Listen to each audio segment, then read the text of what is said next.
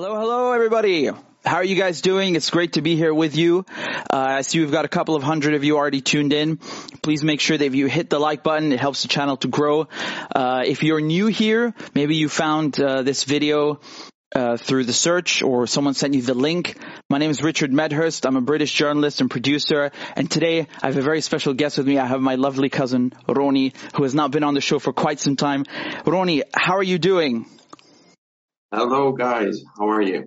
I'm doing great. I'm doing great. Thank you for having me, Richard. Again, it's been a long time, huh? It's been, a, it's long, been time. a long time, and the last time you came here, I had like 50 subs or something. But uh, we've come a long Absolutely. way. Absolutely, I remember.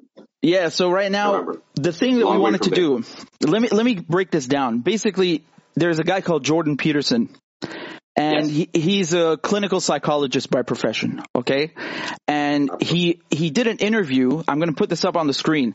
He did an interview with an Israeli ambassador, uh, the former Israeli ambassador to the U.S.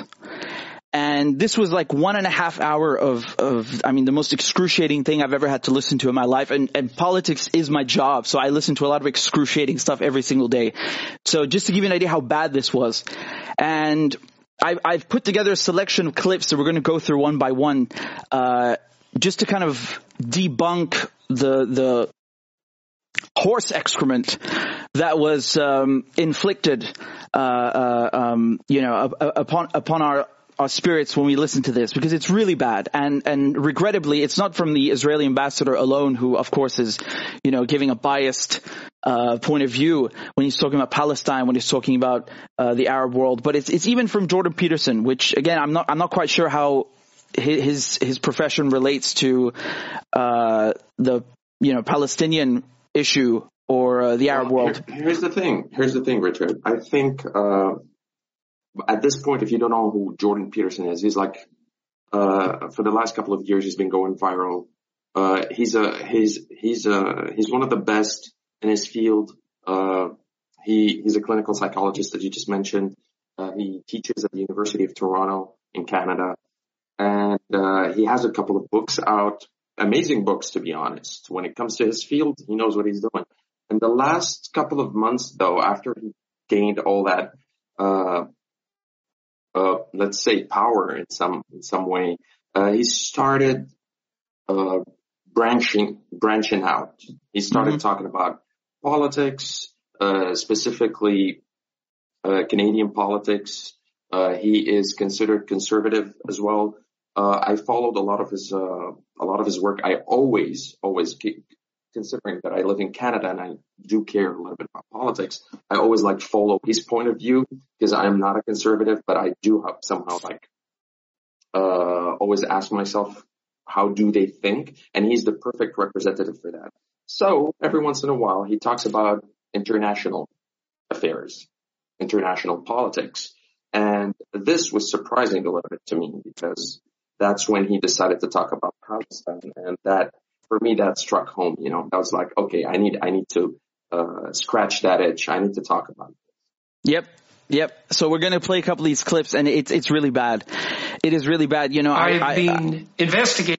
I, I, tell the viewers, cringe alert. This one is an extreme cringe, cringe alert, and, and it, it's really bad. It is. It is. You can you can clearly see, see how how uh, how just misinformed. oh Christ! All right, I'm gonna let her rip. Let's go.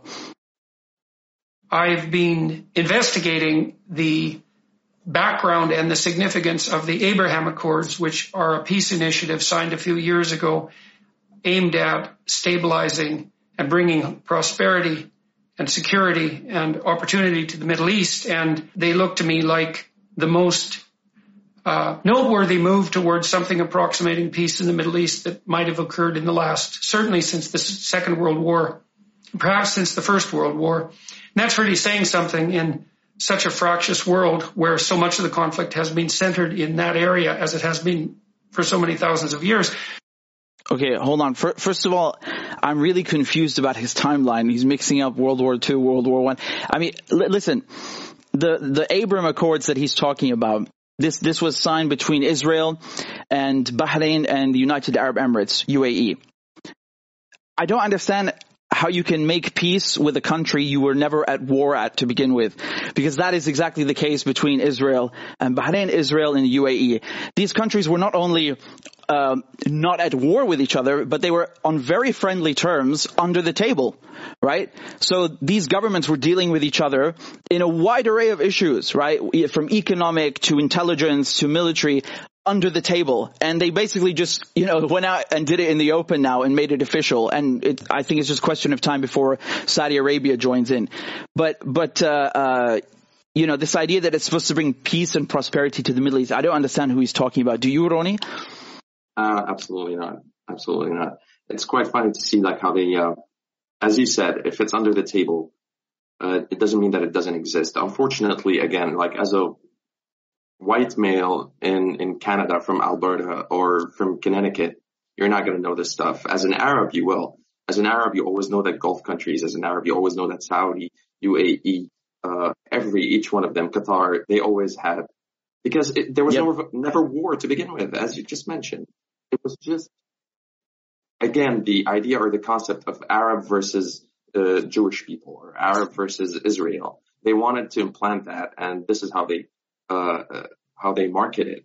It's, exactly, uh, it, it, it's it, a bogus. Uh, exactly, exactly. It's this this like um, uh, bogus you know, confrontation. It's so funny because in the beginning of the interview, he says that, you know, oh well, well, uh, uh, people try to make this out to be a um, uh, a really complex, uh, a simple thing from a from a complex thing, right? They, they try to uh, denigrate it and and make it into simple. It is very simple.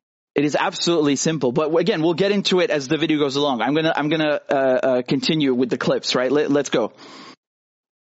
You remember that in 2010, you had Tunisia underwent this revolution. You saw it in Egypt. You saw Libya. You saw Syria. Some of them were violent. Some of them were not violent. In Yemen, in Iraq, all across the region, things were starting to get unstable. And so regimes that were certain of their hold on power for decades to come were less certain. Ronnie, your thoughts?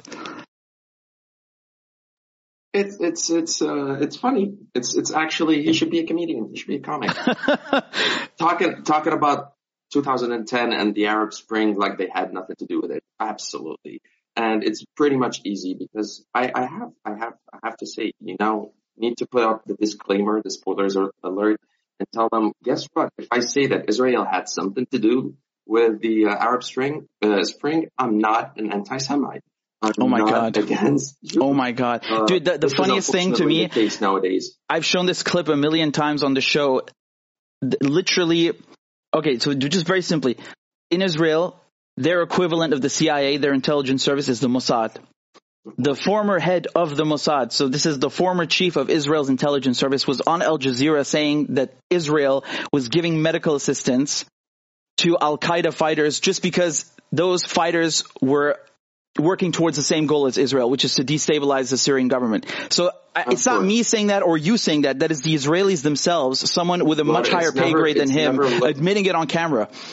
Absolutely, but it's never looked at that way. They always look at it as, oh, we're doing the humane work of uh, saving and helping ISIS fighters. Yeah, uh, exactly. Yeah. That's, that's what matters. So they always look at the other side of the lens. As you mentioned, it's very, it's not complex. It's very simple. But for them, what's simple is very different from what Palestinians think or Arabs or, or any, any, any person with common sense would think is simple.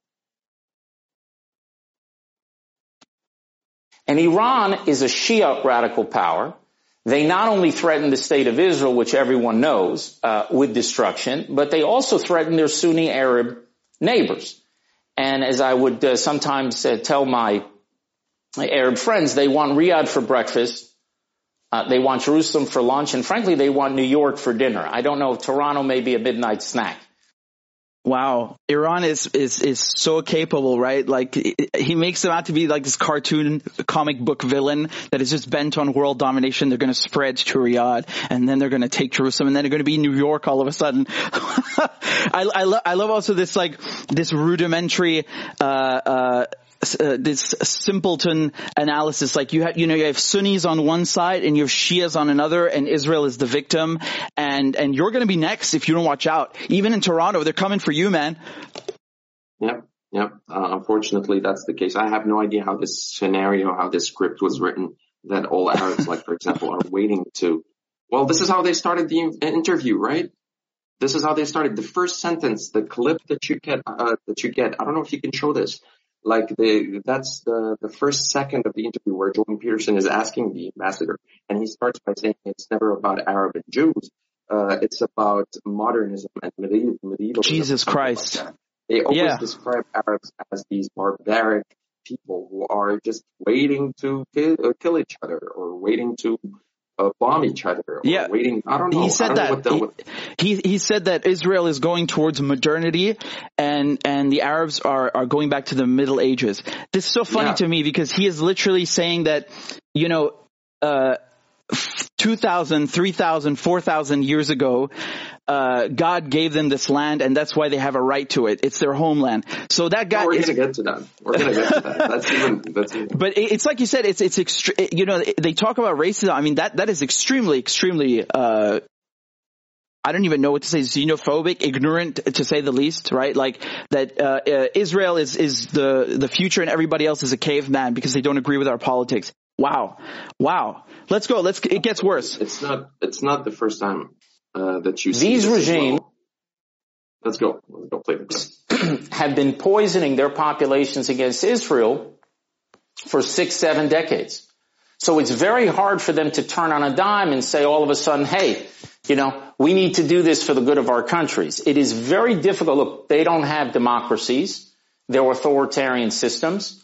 Some people say it's, you know, more benevolent or less benevolent, but they're all authoritarian systems. So he, he was talking about in this section how it's really difficult for Saudi Arabia or whoever wants to, you know, establish ties with Israel to just do that because they've been poisoning their populations. Nah, man, you done that yourself. You done that yourself. When, when Israel behaves the way that it behaves, when you know they're killing Palestinians, uh, the ratio is is I mean you have like 30, 40 times more Palestinians being killed. I can just give you the 2009 war for as an example, but we'll get to figures in a second. In 2009, I think you had 67 dead Israelis, most of them military, and on the Palestinian side, 2,500 killed, most of them civilians. That that is what poisons people against Israel. It's Israel's behavior. No one wakes up in the morning and says, "You know what? I'm going to go and ask King uh, uh, whoever uh, uh Abdullah II what he thinks about Israel." Although he won't be too critical, but uh, that that is really funny to me. And and um, just to give you another example, in Morocco, for eh, which he, he talks about that they now have better ties with Israel, the Israeli diplomats can't find apartments in Morocco because no one wants them. They cannot find apartments. I mean, that is one of the most embarrassing and comical things I've ever heard. They literally have, have nowhere to go in Morocco because the people don't like what they're doing to the Palestinians. Unfortunately, that is absolutely accurate what you just said. The, it's not, it's not that Arabs just woke up one day and decided to hate, uh, whether it's Zionist or Jewish because sometimes they get them confused. No, it's Zionist. But uh, the funny thing about it, I don't know if you're familiar with the work of, uh, uh, for example, Sam Harris. He's an atheist. He's a world-renowned atheist. He talks about this stuff. He has a lot of debates with Jordan Peterson as well.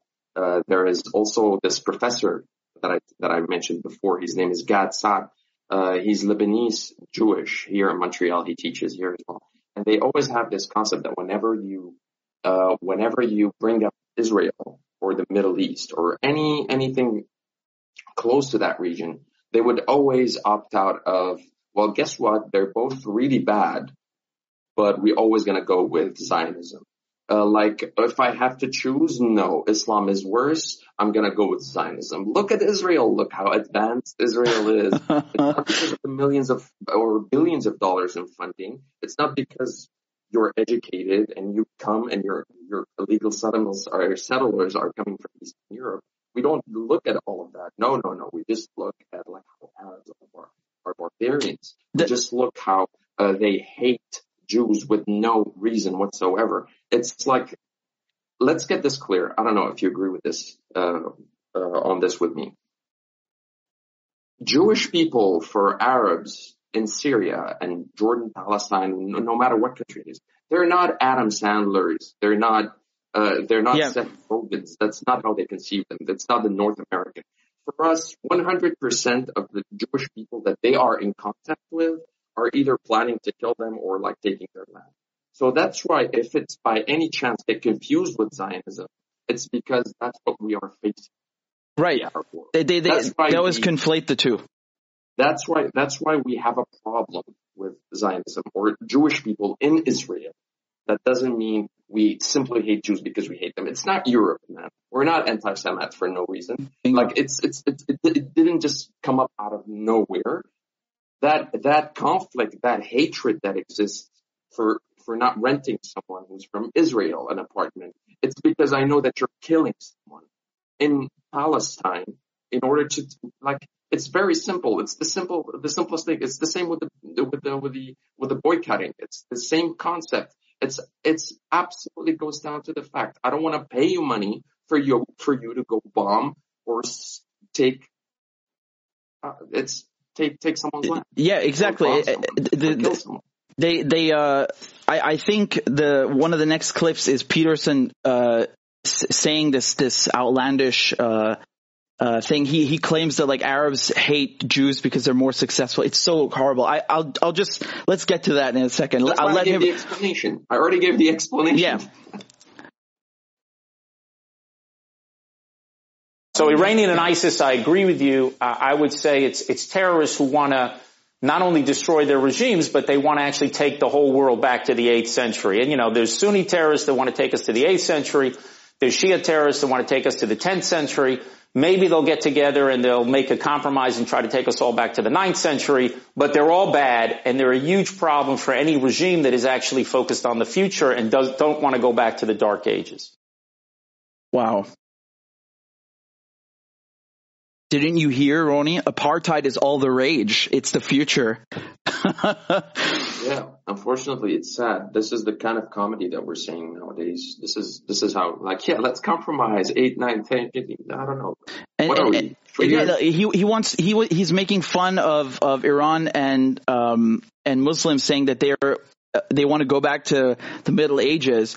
And meanwhile, he is making the case for biblical times. I mean, talk about irony. Does he not hear himself? How he contradicts himself. What, what a hypocrite. I want to, I want to say something else, man. You know, the, there, there's a famous quote in Lawrence of Arabia when, when Faisal tells Lawrence in, uh, that when uh, Cordoba in, in, in Spain was under Arab rule, they had street lighting and London was a village. So sure, you want to talk about Middle Ages? Let's talk about the Middle Ages when there was literally zero in Europe, complete dark ages, archaic draconian politics, and the Arabs were bringing all the medicine, all the astronomy, all, all, of the advances in mathematics and science. You want to talk about Middle Ages? Yeah, there were. That was the golden time for humanity. Absolutely. Translating people, people. a lot of the Greek philosophical philosophical texts. I mean, what what what kind of insult is that? It's not an insult at all they that's that's the the point as well. People forget that every civilization have has its ups and downs, right? Every uh, once once upon a time, like uh, the Muslim world, when we were talking about the Umayyads and when they went to Spain, they were the greatest on earth. More than 90% of all stars out there are Arabic, have Arabic names because it's Arabs who discovered them. Yep. Uh, are, are, we talking about algebra? Are we talking about math in general, physics, medicine? What are, unfortunately it goes, it goes, it goes down to like, well, we forget our history and now we're just going to blame them and call them terrorists. Uh, that's just pretty much the case. However, even, even after the uh, Roman Empire, after the fall of the Roman Empire, uh, for 500 years, Europe was in the Dark Ages. What are we talking yep. about? The only way uh, that they were able to go back and be what they are today, entirety of Europe, is because they they raided one of the cities that were conquered by the Islamic State in uh, Andalusia, in Spain, and they came across a library that introduced them on how to read. Like uh, this entire scenario where you're treating Arabs as this inferior race for some reason is beyond me. It's like uh, guess what? This is what we're telling you, and you have to believe it, and you don't have to doubt it, or like go back just a little bit in history and learn a little bit more about the world. It's like calling Chinese people dumb and Arabs terrorists, Russians having some. I don't know. Yeah, suddenly what is, what is he, has got no problem with racism, right? Like that's really it's. If you just want to shut Palestinians up, you want to shut any critics of Israel up. Just say that they're ninth century terrorists. You're very well done. This, this, yeah, exactly. It, it was very simple for him to crack that joke on our expense because he knows that the audience that he's listening to that that yeah it's just exactly man. Let's let, let, let, let me continue. It gets worse from here man. It gets worse on out. I know i know. The idea that there's a middle east conflict singular is ridiculous. I mean you could solve the israeli palestinian I- issue tomorrow and it's not going to impact what's happening in yemen or in libya or in iraq in 10 other places uh, countries around the region. Uh, but everybody focused on this being a Middle East peace process. It's not a Middle East peace process. It may be an Israeli-Palestinian peace process. If you solve that conflict, maybe it'll have some positive impact uh, beyond that conflict.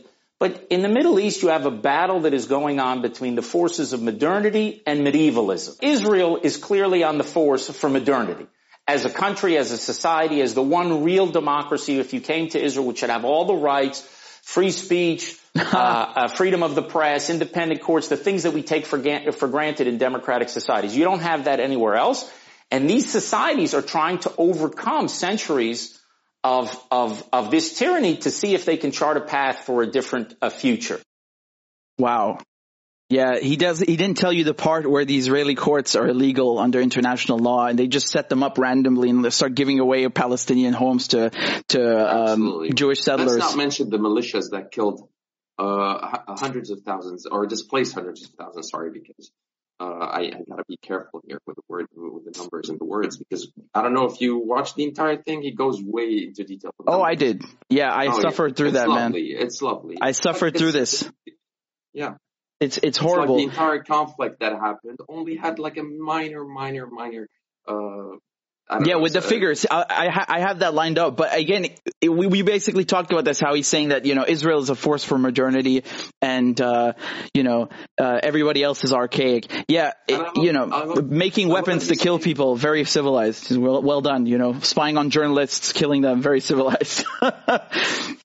Yeah, and he goes back to say like uh, it's not a Middle East problem. It's a, it's it's it's Israeli Palestinian problem, and you can solve it tomorrow. I really doubt that you can solve it tomorrow. I don't have any faith in you or in any other human being for that fact, for that matter, because nobody can solve it tomorrow. Even Palestinians can't solve it tomorrow because they don't it's it's hard enough to predict that you can solve it because the only way you can solve it is actually kill the five million Palestinians that you have or figure out a deal uh, to to get rid of them somehow, like you previously did with massacres. But other than that, I really find find it hard for anybody to find a solution. You can come up with theories, but that doesn't mean that they might happen or that Palestinians would be happy because at the end of the day, Palestinians nowadays I don't know uh, if this is going to make any sense. They're not fighting for the land anymore. I don't think anybody in Palestine or any Palestinians out there is, is actually fighting for land. It's it's it's it's about being born and coming being coming to this world and introduced, getting introduced to this idea of injustice and that someone took something from you and you can never take it back. And you don't have the voice to do so. It is just the fact that they're fighting for principle, for, for the injustice, for something that doesn't make any sense in the world. And for that, I don't think anybody can offer them anything that would be remotely or close enough to, to, to satisfy the actual fact of them getting what they want, except for them getting their land. But anyway. the focus on the Israeli-Palestinian conflict, why everybody believes uh, that this conflict is the root of everything, I think a lot of it has to do with the demonization of Israel for many, many decades. Because if you can cast Israel as the villain in that theater, and we're the powerful force against the Palestinians who are the weak party, and so therefore if it can all be cast to Israel and Israel can be blamed, I think that's sitting on thousands of years uh, of history. Wow. So again, we have this like whole mantra that uh, Israel is the victim, and they've been doing this to us for thousands of years. I, I just want to read you something that that you, you can literally just look up on Wikipedia, uh, just to show you how full of it that he is, man. If if you look up uh, how the Jews were treated in Spain, for example, okay, look what it says here, okay.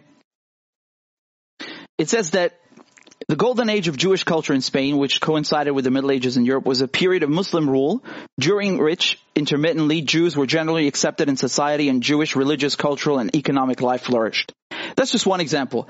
And you know as well as I do, you have Jewish quarters in Damascus, you have Jews in Syria, Lebanon, Morocco, you know, all over the Arab Absolutely. world and have been there for thousands of years.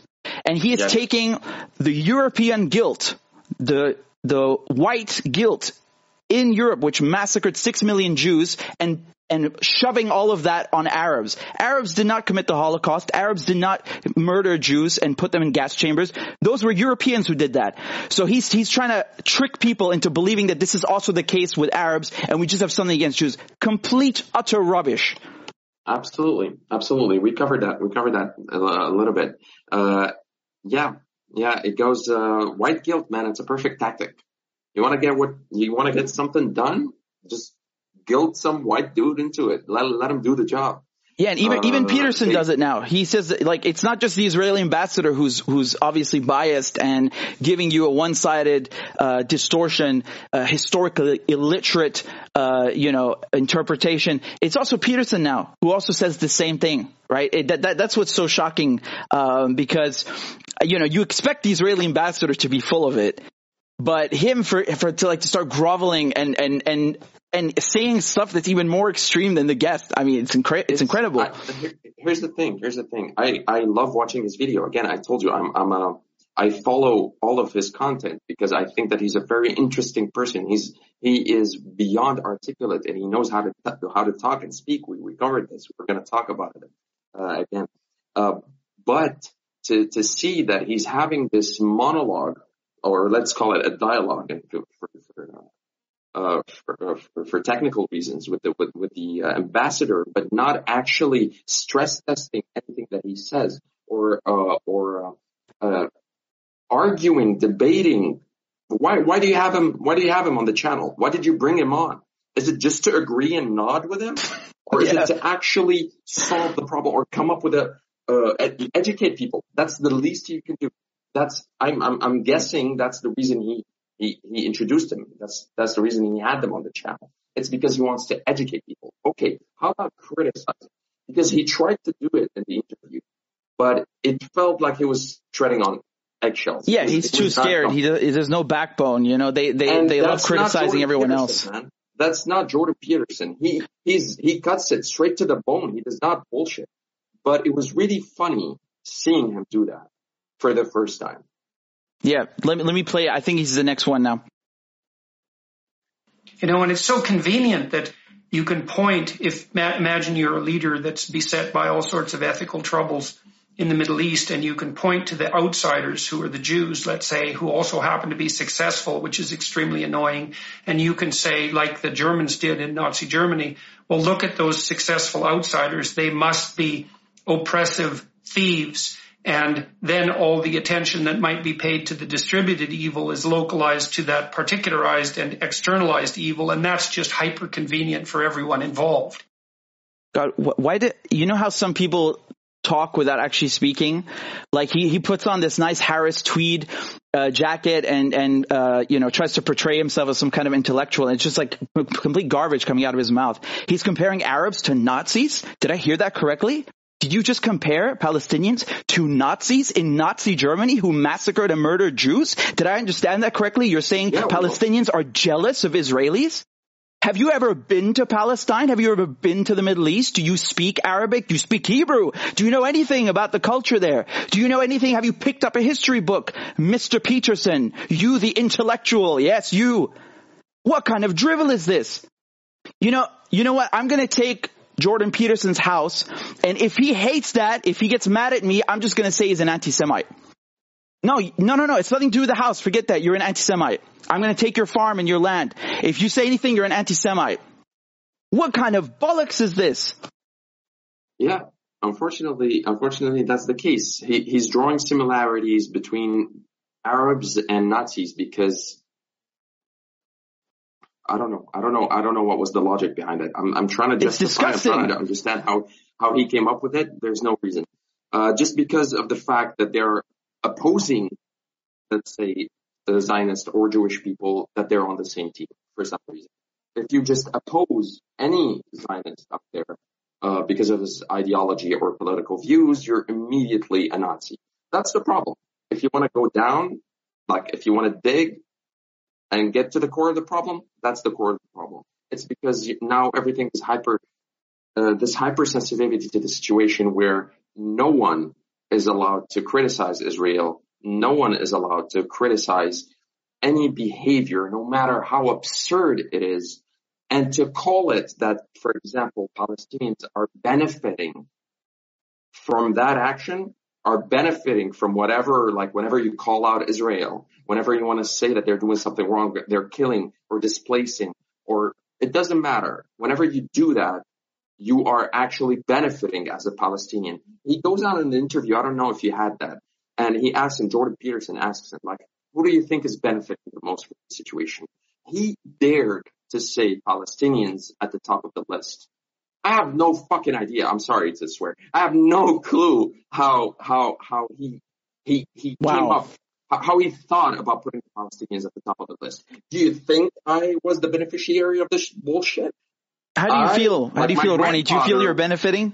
I don't know. Tell me, Richard. I'm going to tell you my story in three, four sentences. My grandfather sought asylum. He, he was kicked out of Palestine, went to, to Syria, well, went to southern Lebanon and then to Syria uh, to live in camps and then lived in the Jewish ghetto. And afterwards, I myself, because of the destabilization of the Middle East again after 70 years, I was also kicked out somehow from Syria and now I'm a refugee. So let's let's think about this. Hmm. Am I benefiting from this? Absolutely, yes. I think so. I think so. Look at all the advantages. Look at all the advantages. Living living in misery, living in fear your entire life, never having a passport called stateless, loving it. Loving it, man. Nothing yeah, do you, how how how do you you know how privileged do you feel when you go to the airport and they ask you where your passport is because you don't have one? Oh, I feel great, man. Don't you? Anybody would feel great because I'm a, I'm a, I'm a privileged Palestinian. That's what I am.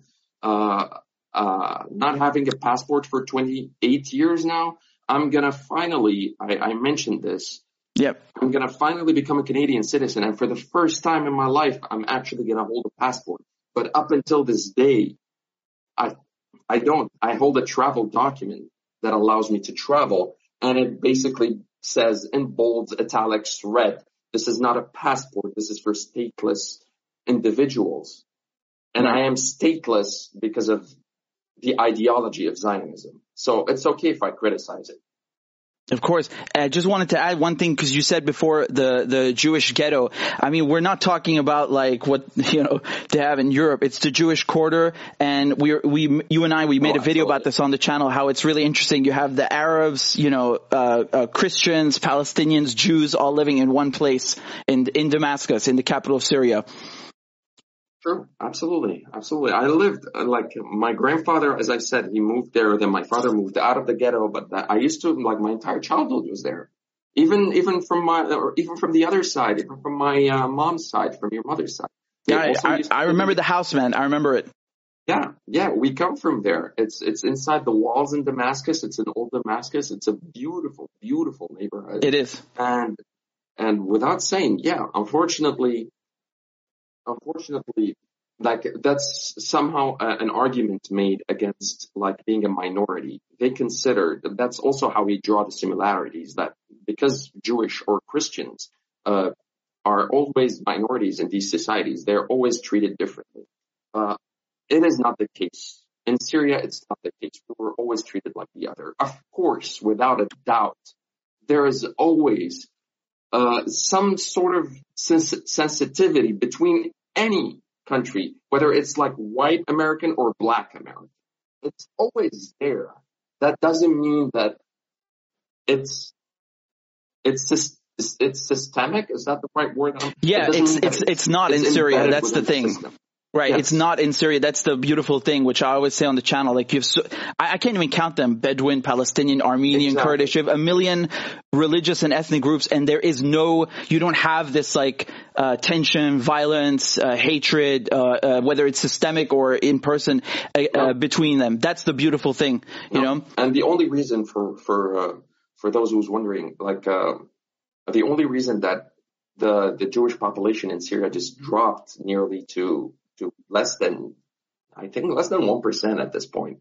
It's because, uh, in the 90s, there was, uh, let's, let's call it an agenda, uh, that was started by the Israeli state to remove all Jewish families from Syria. And there was yeah. a deal struck with the Syrian government that we are going to allow all these Jewish families to travel and they're going to get compensated with money. By the way, I don't know if you know that fact. A lot of a lot of Jewish I know about the deal. I don't think you should have done it. I I don't think that was a good idea at all. not. Absolutely not. It was a lot of people. By the way, we met with one of the families before I come to Canada. I was I was in the neighborhood there, and my nice. mother was talking to one of the neighbors. Uh, he, he comes from a Jewish family. They've known him for for for decades now, and he told her that his the rest of his family, his cousins, and all of his relatives are not happy, and they wish they'd never done it. Yeah, you got, of course, people who are happy. You got people who, who regretted their decision, but it's nonetheless, it's something that happened in history.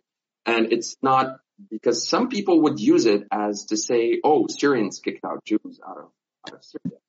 No, it's the Israelis that, was, that, want it, exactly. It's the Israelis that want to bring Jewish families from outside into Palestine so they can legitimize the occupation. Say, you see, we have Jews from all over the world here. This is our homeland, yeah. right? And that, that yeah. way they, they, they build on top of the Palestinian uh, land and and erase it. That that's exactly what they do. That that is an Israeli policy to get Jews from outside into. Every single Israeli prime minister in history does not come from Palestine. They, their parents or their grandparents were born in Europe. They immigrated to Palestine and then took control of it after the British left it. This is a fact. You can look it up on Wikipedia. You can read a history book, and we strongly encourage you to do that.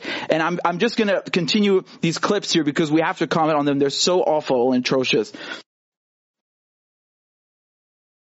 The Israeli-Palestinian conflict, you know, to cast Israel as the world's Jew, that's a kind of new form of anti-Semitism, to single out Israel for special treatment, to treat it by a standard that you treat no other country in the world. And that when Israel does something wrong, because, you know, we're not a perfect country, no country is perfect, and, and somebody could make a mistake, uh, Hey man, look, we're, we're, we're not perfect. We just bombed a residential neighborhood. You know, it's not, we, we just treat Palestinians like subhuman. We're not perfect. Come on, man. We just took a good chunk out of Syria's land. We're not perfect.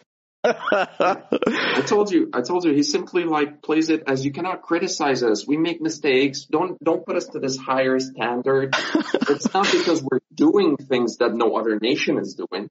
No, no, no. It's because you are secretly uh, uh, like a Jewish hater uh, or like an anti-Semite or or it's incredible this logic again with this guilt uh, and and the, the, he says like it's a new form of anti-Semitism. What what does that even mean, man? Like, uh, you know, the the very word Semite is someone who speaks Hebrew, Arabic, uh, you know, Syriac, who comes from the Levant and and this area, this region.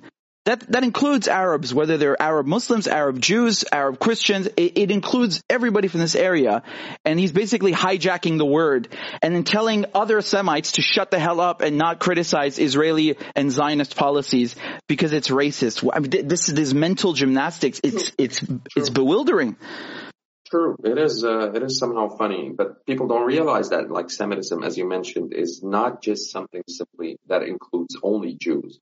It is, as you said, uh, not to mention that it's not actually a race or, or anything for that matter. The anthropological society does not acknowledge anything being said. But they basically hijack it, you know, like for exactly. For, it's for... just a word that describes now nowadays. It's only academically used to describe Afro-Asiatic uh, languages, which are the ones that you just mentioned: Arabic, Aramaic, yeah, uh, Hebrew, that's the description of the word. It doesn't mean anything else, but they just, as you mentioned, hijacked it. and it was coined, by the way, in the 70s, if I'm not mistaken, in order to describe uh, people from Jewish descent, but that's not the case at all. It is, it is absolutely, it includes everybody. And I love it when like someone tells me, you're being an anti-Semite. I'm like, you don't know what that means. I'm, and I'm anti myself. What does what that even mean? and it doesn't make any sense. Like, dude, e- no even way. even other Jews who speak out against Israel, they call them anti-Semitic. Like they were doing that yeah, with Bernie Sanders. or yeah. Yeah, it's it's it's it's so incredible that Jordan Peterson is like putting on this fancy suit and pretending to, to like, oh no, we're not going to make, you know, we're not going to reduce the complexity and the intricacies of the Middle East to something simple. No, no, we're going to go into detail. And then he does literally the complete opposite and, and does very much indeed dumb it down and let, and lets his guests dumb it down without any, any, uh, pushback to something about racism. That it's not about colonialism. It's not about stealing land. It's not about, you know, taking people and treating them like they're subhuman. No, no, no, no, no. It's, it's just some European, uh, you know, centuries of racism copy pasted onto Arabs and just be quiet and don't question it. Wow. Exactly. That's, uh, unfortunately, like again, if you want to think about it from another point of view, if you understand who's his audience, who's gonna, who's gonna watch this and why are they having this interview to begin with? It's again, I told you, it's going to be white males from 25 to 35, I'm assuming, maybe even less like younger, which makes it worse. It's going to be 18 to 35, let's say, of white males in North America watching this video. And they're going to get the dumbed down version of, of, oh of whatever that this ambassador they, they deserve better. They deserve so better than this. That's, that's what bothered me the most. That's what bothered me the most. It's the fact that this or this platform or whatever he has because he uses it for good. He, he, he does not, I'm pretty sure he does not mean to like, uh, to, to, to be uh, disrespectful or like to hurt someone or cause some pain. He's obviously doing all of this for good, but he's just not educated on the matter well enough in order just to go out there and speak with an ambassador and not have someone from the other side to have that just uh, that voice, that megaphone from one side and totally ignore the other one. Yeah, it, it's uh, completely completely biased, and uh, I, I felt like he was dying to to agree with him, you know, and and kind of like speaking for him and and doing it even more extremely. Uh, here, let me play the next one. 000. So he, now, now this is back to the Israeli ambassador. 22,000 Israelis and Palestinians have died in the century of conflict uh, since 19 from 1920. 22,000. What does that even mean? That's that's like that's like someone some you know British officer saying, "Look, man, we just killed a bunch of Indians. It wasn't a lot. Who who cares?" The funny thing is, he says it's just twenty two thousand. He doesn't tell you that ninety percent of them. I'm I'm I'm giving you an anecdotal here. Let's go back to the figures I have from B'Tselem, which is a Jewish uh, NGO. He doesn't tell you that the majority of them are Palestinian.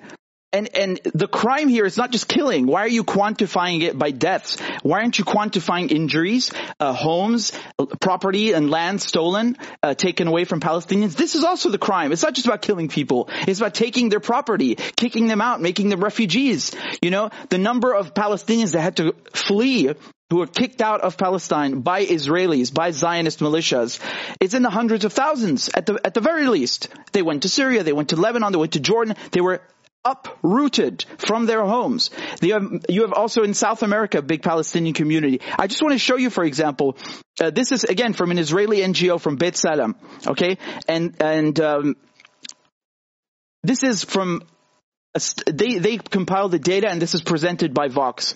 It's just anecdotal, but it should give you more than enough to understand what's going on. So B'Tselem recorded 8,166 conflict related deaths. Okay, so in war. 7,000 7,065 of them were Palestinian. Only 1,000 Israeli. So again, you can see um, here, this is from, we're talking about from 2000 until 2014. In the span of just 14 years, 92% of the, you know, 87%, excuse me, uh, 3% difference. 87% of the victims are Palestinian. This is just in 14 years and he's trying to minimize that. You know, I, I would, I shudder to think, I shudder to think what his reaction would be and mine if someone a, a, a, German, for example, sat down and said, well, it was only X number exactly. of Jews that we killed. Exactly. You would be outraged. I would be outraged. You should be outraged. Don't minimize this to just, uh, uh, uh, first of all, minimizing deaths, denigrating it, and then on top of that, leaving out the other crimes. Unfortunately, it is. They they want to. It is. It is absolutely no matter ethnic cleansing. No. Yes. No matter who you are, if that story happens to you, it's heartbreaking. And to to say that it was not heartbreaking that it happened to them, whether across across the timeline, across history, or after the Nazis uh, in World War II, you would be a monster. Now, to to also do whatever they're doing to Palestinians, you would also be a monster because we basically became the victims of the victims in this situations. It, it's ironic how it happened to them, and they know better than anybody. It's heartbreaking. yeah. That means and yet somehow they're capable of doing it, uh, of doing it to, to Palestinians. Uh, this is like one point of view that Jordan Peterson always argued from a psychological point of view that humans are uh, inherently uh, benevolent. I still struggle to find that because I come from the side of from another side of the world with a different story, and I've seen the worst in humans. And one of the worst things that I've said that I've seen is is actually again what I what I described being born into this world with injustice and having one party that is shifting the scale towards them and not having the voice or the the ability to or the power anything man it's it's it's actually miserable being a palestinian it's actually you cannot understand not to, not just to say that you don't have a voice you don't have a state you don't have a personality. You're not even registered. You're just like a float, floating nomad in this world because of, because of, uh, because of Zionists. And it's, it's, it's, it's hard. I understand that it, it was hard for Jewish people. Why is it very hard for people to understand that it's also really hard for Palestinians? Exactly. Exactly. That's you cannot quantify it. It's hundreds of thousands of people that were misplaced, that were kicked out, me, like here's a perfect exhibit A. Whether it's Canada, South America, the US, Europe, France, especially UK, and other neighboring Arab countries. What are you talking about? Are we just gonna dismiss all of that and put it down to numbers of how much? Okay, how much? How much do you injure? It's in the millions. Yeah, there, there's We're something else that, that no one's going to look at the at 20,000, that's not even accurate. Yeah, it's a, the, the, psychological impact, you know, the, the number of refugees. There are so many, you know, figures he leaves out and even the one figure he picks, he doesn't tell you that the Israelis are causing uh, the vast number of casualties. And, you know, there's a, there's a saying like, uh, uh, that you don't know how to take yes for an answer. The Israelis don't know how to take yes for an answer. They've taken the land. They have the upper, upper hand in terms of weapons, in terms of cyber, which he boasts about continuously in the interview. Oh, we are so smart. We have the cyber industry, blah, blah, blah. And on top of that, they can't just accept that they have the land. They have to, on top of it, pretend they are victims and shift the narrative and lie and distort history and the current, the present uh, uh, situation in Palestine. I don't understand why they, they, they, you know, Palestinians not even allowed to have a voice. Like you said. No, unfortunately, it's going to be like the, the how, do, how do you say it? The saying, the history is written by the victor. Yeah. Uh, they're playing on time at this point. That's the, that's their only option. It's not as simple. Uh, they play this, they, this example, this exercise of like imagining what would it be if Indians went back to the U.S. and like they, uh, they request their land back. And Jordan Peterson, in that case, uh, gives an example of Constantinople and Turkey. Unfortunately, we're talking about history. While the last 70 years in modern history, this is what happened with Palestinians, where it was not acceptable anymore to do so. It was not acceptable for Nazis to do what they did. It was not acceptable for, it is still not acceptable for Zionists or Israel to do what they're doing. Still yep. So that's why it's not going under the rug. That's why Palestine and that conflict is the most complex conflict you can find in, in modern history. And you cannot simply find a solution, even though it's pretty much simple, but you don't want to see it. That's the problem.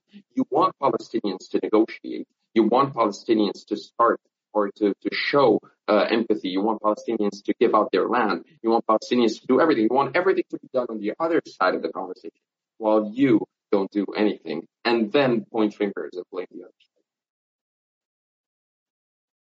Exactly. Now, if you take the Israeli-Arab conflict, where you take all the soldiers of Israel who have died, all the victims of terror, the wars that we have fought, and you add Egypt, Egyptian casualties, and Lebanese casualties, and Syrian casualties, and Jordanian casualties, you take the entire conflict, you get to 125,000. Of that 125,000, about a fifth are the Israeli-Palestinian conflict. Again, I don't understand this point. He's basically saying that, you know, the, the, the Israeli-Palestinian conflict is just one part of, you know, the total death toll with Israel fighting Syria, Jordan, Egypt, and so on. Yeah, so what? That's your problem. Why don't don't take Syrian land then? Don't take Palestinian land. You know, I don't understand this. It's like, well, it's just a few people that we killed. It's not a lot. It's not, you know, it's not the majority of them. And then once again, he leaves out all these other figures, which, which we just talked about. And I think it's important once again to, um, to, to show on the map, you know, that Israel is still controlling the Syrian Golan Heights. And forgive me, I, I, uh, I'm, I pulled this up from Al Jazeera, but the, the legend has been left out and everyone knows I hate maps without legends, but it doesn't matter because the, the territory up here, forget the Sinai, I'm talking about the Golan Heights in Syria, you know, they've, they've taken that, right? And that's not to make them, you know, that, that's, we haven't even gotten to, to how much Palestinian land's been taken, but just, just the Golan Heights alone in Syria, uh, explains why this is not just about Palestinians. It's about the nature of Israel, which is to take, um, you know, to build on stolen land and to continue taking stolen land. Again, again I pull up the, the Golan Heights here. This is um, a very, very precious chunk of land. It has oil, snow, water, you know, Israelis get one third of their drinking water from Syria's Golan Heights, from Syria. So again, is this also anti-Semitism to bring that up? I'm, going to go to the next clip. Um, more resolutions are passed at the UN against Israel than all the rest of the world combined. Yeah, again, the, I literally spoke about the Golan Heights. Uh, there is a resolution, multiple resolutions for Israel to give back the Golan Heights. I don't, of, of course, if you keep, keep taking other people's land, you will end up with a lot of UN Security Council resolutions against you. And I think this is of particular importance right now when everybody's pointing the finger at Russia and saying, "Oh, look at you! You're annexing Ukraine. You're you're holding these sham referendums." Guess what? Israel never bothered holding any referendum in the Golan Heights. They just took it by force, and they still have it to this day since 1967. They they drink Syria's water on a daily basis. They build skiing resorts up there. They, Naftali Bennett, who was uh, the previous prime minister before Lapid, just within the last year ordered the Israeli government to double the number of illegal, illegal settlements in the Golan Heights. Once again, you see this strategy of let's build up the Israeli population on purpose to take the land so that we can legitimize uh, our occupation of it. You know, and I, and I heard Jordan Peterson in the beginning of the interview. He's he's listing this as an achievement. Like, oh, you the Americans recognized the Golan Heights as Israeli. They recognized Israeli sovereignty. There is no Israeli sovereignty. This is a joke. But I'll let him continue. Was- Excuse me, Mr. Ambassador. yeah, Ronnie, you want to say something? No, absolutely, absolutely. That's the point. Uh, it's it's quite funny how he considers this a victory for them or something like very important towards peace in the region because there is nothing uh, simpler than absolutely getting like the uh, the president of the United States signing a paper stating that a piece of land in Syria is now uh, Israeli. Like it's very simple. It's very simple. Here, Roni, for them. Look, I'm I'm signing a piece of paper that yes, Jordan Peterson's house yes, belongs to me now. Okay, Take it or leave I it. Can, I can't do anything about it. That's that's the fun part. Here, let me continue with with this riffraff.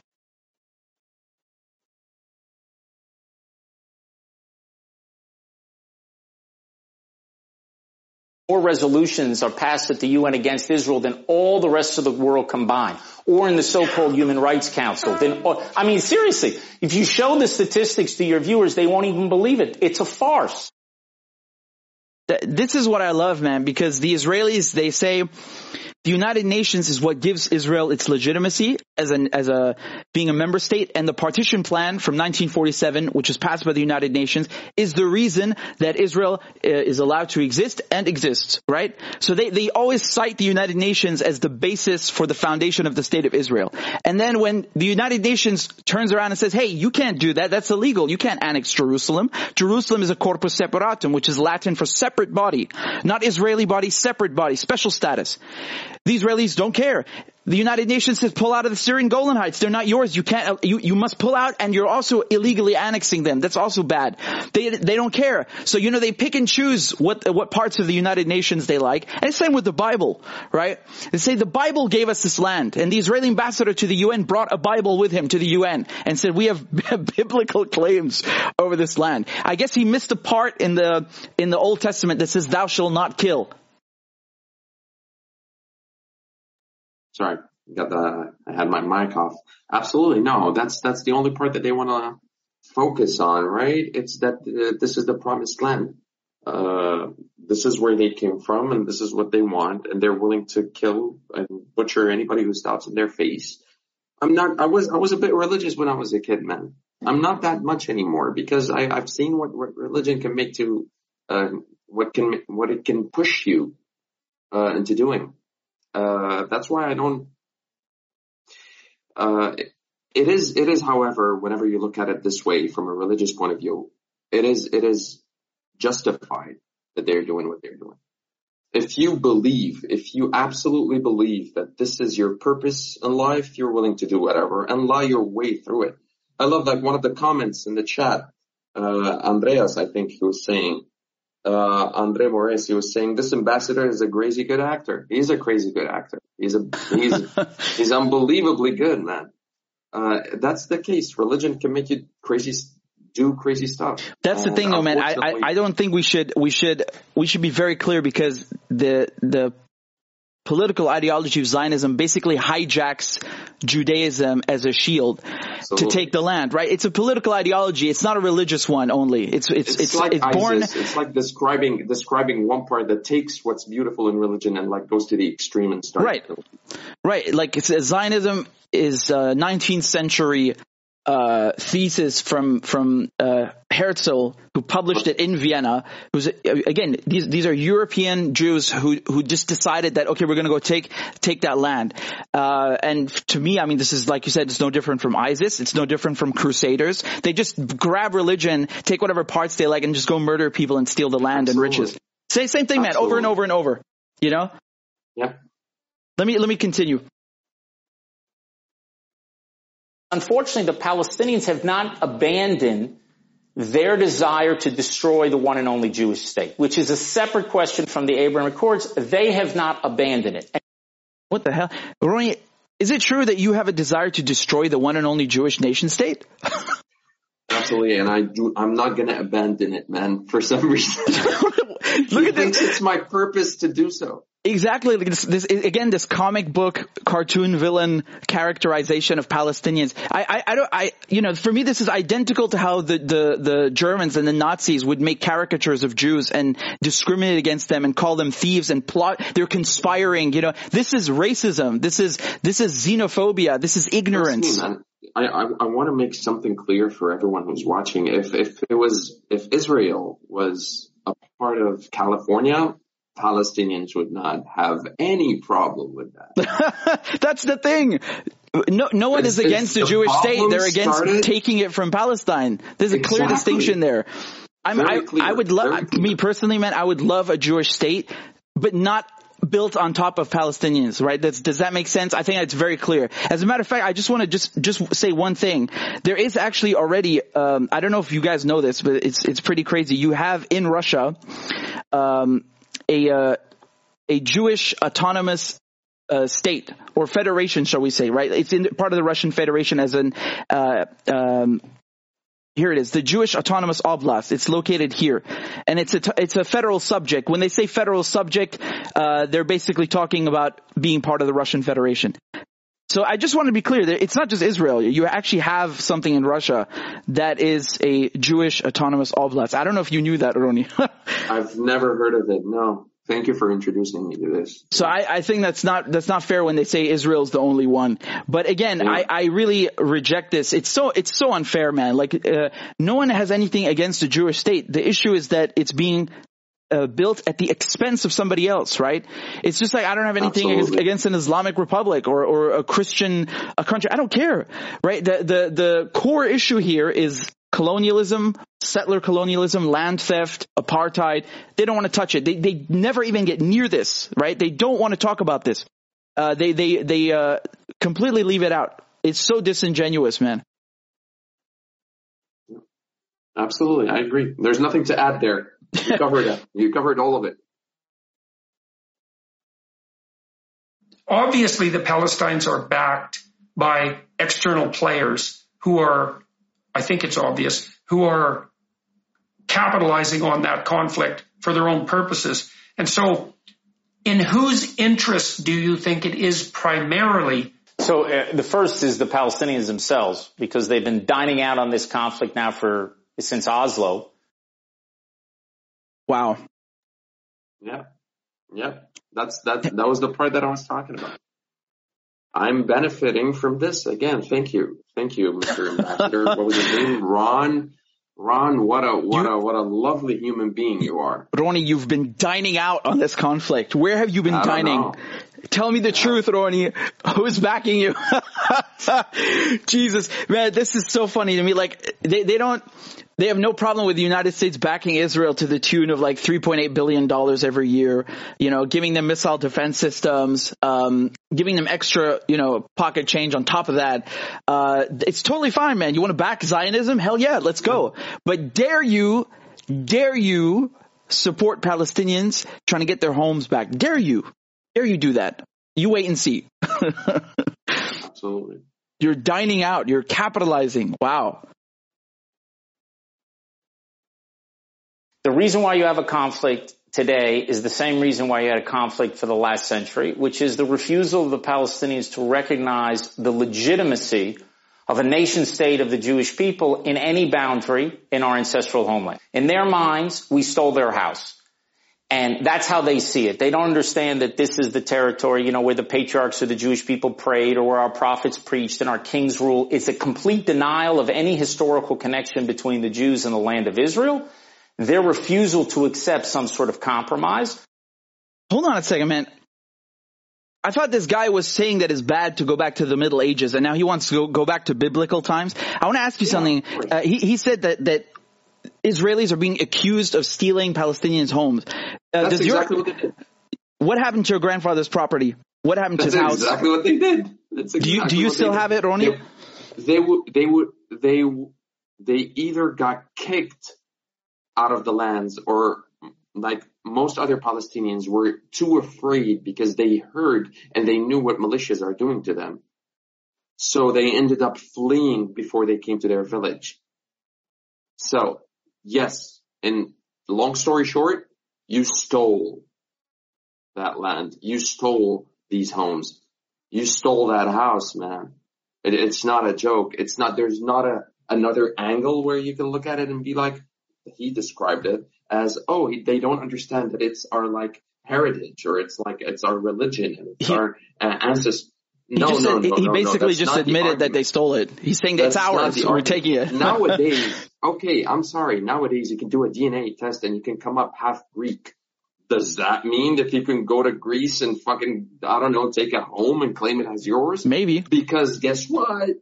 I was there some once upon a time, like 3,000 years ago. That's not how it works. Unfortunately, that's not how it works. Well, fortunately for the rest of the world, this is how it works, but not for them because it's a special case. Of course, they, they have all, everything, everything that they need. You know, I told you, white guilt, again, this is the joker. This is the card in the deck that always you play in order to get what you want. Well, guess what? None of what you're saying is making sense, but you have the Joker, so I'll give you whatever you want. White guilt, it's there. Europeans are backing everything that the white man, man, it's, it's unbelievable how, how much power they have. And to have something on them and to make them do whatever you want, that's that's got to be the result is going to be that conflict. Yeah, I mean, th- th- there's no doubt that um, you know Palestine, Jerusalem is special for all religions. I don't know why he thinks it's just one, but you know, he he's he's basically because saying they came first. Yeah, they, they call dibs, man. They call dibs. call dibs. Whoever calls dibs gets it. No, but this is ridiculous. If if I went to the north of France, for example, and I said that my English ancestors came over and crossed the channel from Normandy a thousand years ago, and therefore I am French, and I am taking your house, I would be put in a fucking jail cell and deported.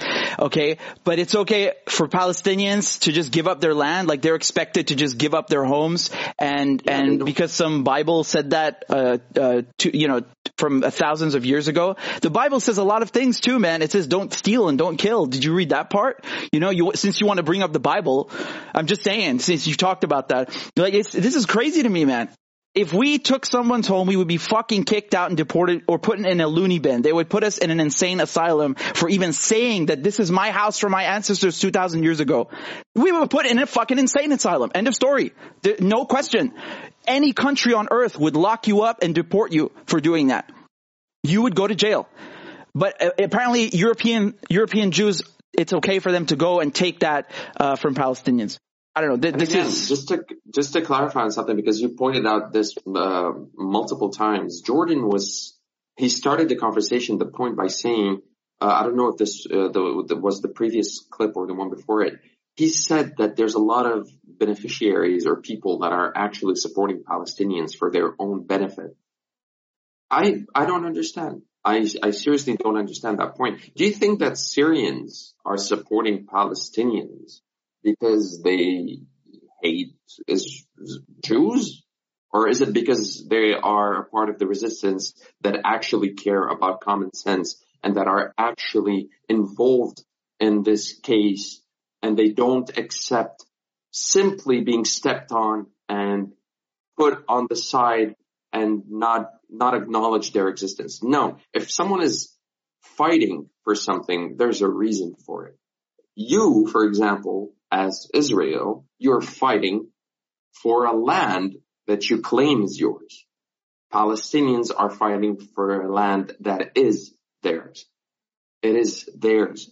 And that's why Syrians are supporting them. That's why Liban, people from Lebanon are supporting them. That's why people from the Arab world, it doesn't matter where you're from. From South Africa, send, across the world. It, it happened. It happened. They sent soldiers from Algeria yep. to fight. They, they, they were all supportive of the Palestinian case. It's not, it's not something new. It's not, there are still up until this day. They're not all crazy. They're not all benefiting.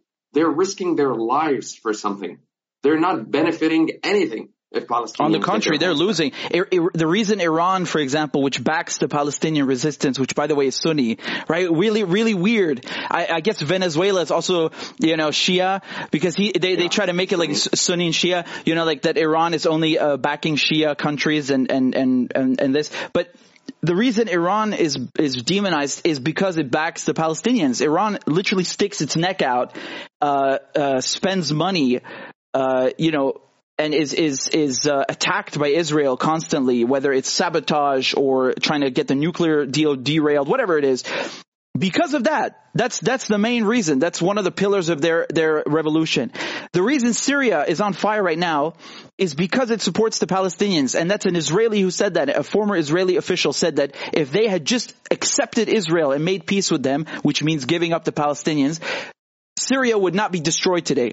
In, he, I'm paraphrasing, but he said this. Is this it, is the point he is made. Was that a surprise? Was that a surprise when you heard that? Of course Man, not. We were born, raised, we, like, it's, it's a funny term, but we're bathed in politics in the Middle East. Yep. We know, we know everything that is going on there. And it's very funny to see two guys on YouTube that had nothing to do that, as you said, don't speak the language, never been there, don't understand it. And he's actually like, uh, giving a lecture about the Middle East. I'm, I'm, I'm, I'm, i was surprised. I watched the mm-hmm. video. I told you multiple times before, like we did this, that watching this video actually made me ache. Made me, me too. I, I was, I was having a heart attack because I, I don't understand how, how any of this is, is actually gonna teach people or make them understand the situation a bit better. No, it did the absolute opposite of that. Like exactly the opposite of that. You took the one side that you're not supposed to take. But unfortunately, this is how it is. And this is why we're doing this, man. Exactly. This is why we need to do this more and more. Yep. And the legal claim was that there was an Ottoman Empire here. The Ottoman Empire collapsed. The British were given a mandate to control this territory specifically by the League of Nations in order to enable the settlement of the Jews who in the 19th century, the late 19th century, the spring of nations were considered a, a people. You know, there are people who don't consider the Jews a people, but we have a 4,000 year history and peoples have rights of self-determination. And so the British were given a mandate by then the League of Nations, which folded into the United Nations, to actually affect the settlement of that territory to enable the Jews to establish this homeland there. That's the legal case is rock solid. The uh, historical case is rock solid. And to me, the moral case is rock solid. Jesus Christ. Listen, I, I'm British, and unlike Mr. Ambassador, I'm not afraid of criticizing my own country and actually being critical. In 1916, the French and the British secretly, secretly carved up the Middle East to their liking. You know, the French, they, they took Lebanon and Syria, or rather created them, right? They just carved out a country called Lebanon, and then they, they, the British, you know, they took what is today Iraq, they took Palestine, they took this by force because they are colonizers, they are invaders and thieves. That's a fact. Hundreds of years of this. I don't need to tell you this, but you know, unfortunately, it seems I, I, I have to tell this because people don't like looking back on their history in 1917, you had the Balfour Declaration. The British government gave away, as if it's theirs to give away, uh, a Jewish homeland in Palestine. Even what he is saying right now, that, oh, there was a British mandate. Who, who the hell is Britain to be there in the first place? Who, who? Have you looked at a bloody globe? The UK is up here. What is it doing in Palestine? Can you explain this? I, I, I don't, you know, he's, he's trying to justify this legally. You know, there are a lot of things that are legal uh, that are very bad. Slavery was also legal at one point if you want to go down that route. Guess what? Slavery is very bad. You know, colonialism was also legal at one point under the, you know, uh, as per the colonizers. Guess what? It's wrong and it's bad. Stealing people's homes. Maybe you can justify it, but it's wrong and it's bad. And I, I, I completely reject this. The, the French and the British secretly carved up the Middle East and, and gave away land because ironically, the British upper class, the political establishment are, guess what? They're racists and anti-Semites. They wanted to get rid of the Jews in Europe and dump their, dump them, you know, in Palestine. That was their mentality. Which, which to me is so funny because they talk about anti-Semites and they, they forget Winston Churchill. They forget the British political establishment that actually just did this because they are themselves anti-Semites and they don't like Jews. They, they, they seem to forget that. It's very funny, you know? Um, Richard, it's, uh, I don't know if you, if you noticed it, but I love that he said the British was given uh, the exactly. mandate. Who, who gave the British the mandate? Themselves. Nobody of gave course. them anything. They took it. Of like, course. I love the play on words that he's using. And not to mention that for some reason he went and he defined what people's uh, self uh, self right of determination is. Okay, that's perfect. Thank you for doing that. Can I have the right to self determine? Or no, it's just you. I don't understand the double standards here. So exactly. Uh, Israel, Zionists in Israel have the right to self-determine, have the right to start and take the land, but Palestinians don't have the right to self-determine, don't have the right to live there. They don't, not to mention the state of apartheid, where, which we can like go into detail and like actually uh, talk about all the things that are wrong there. But we also don't have the right of return. So me, a Palestinian, who again a long story short, was kicked out of Palestine and that because of the situation in Syria, left Syria and came to Canada.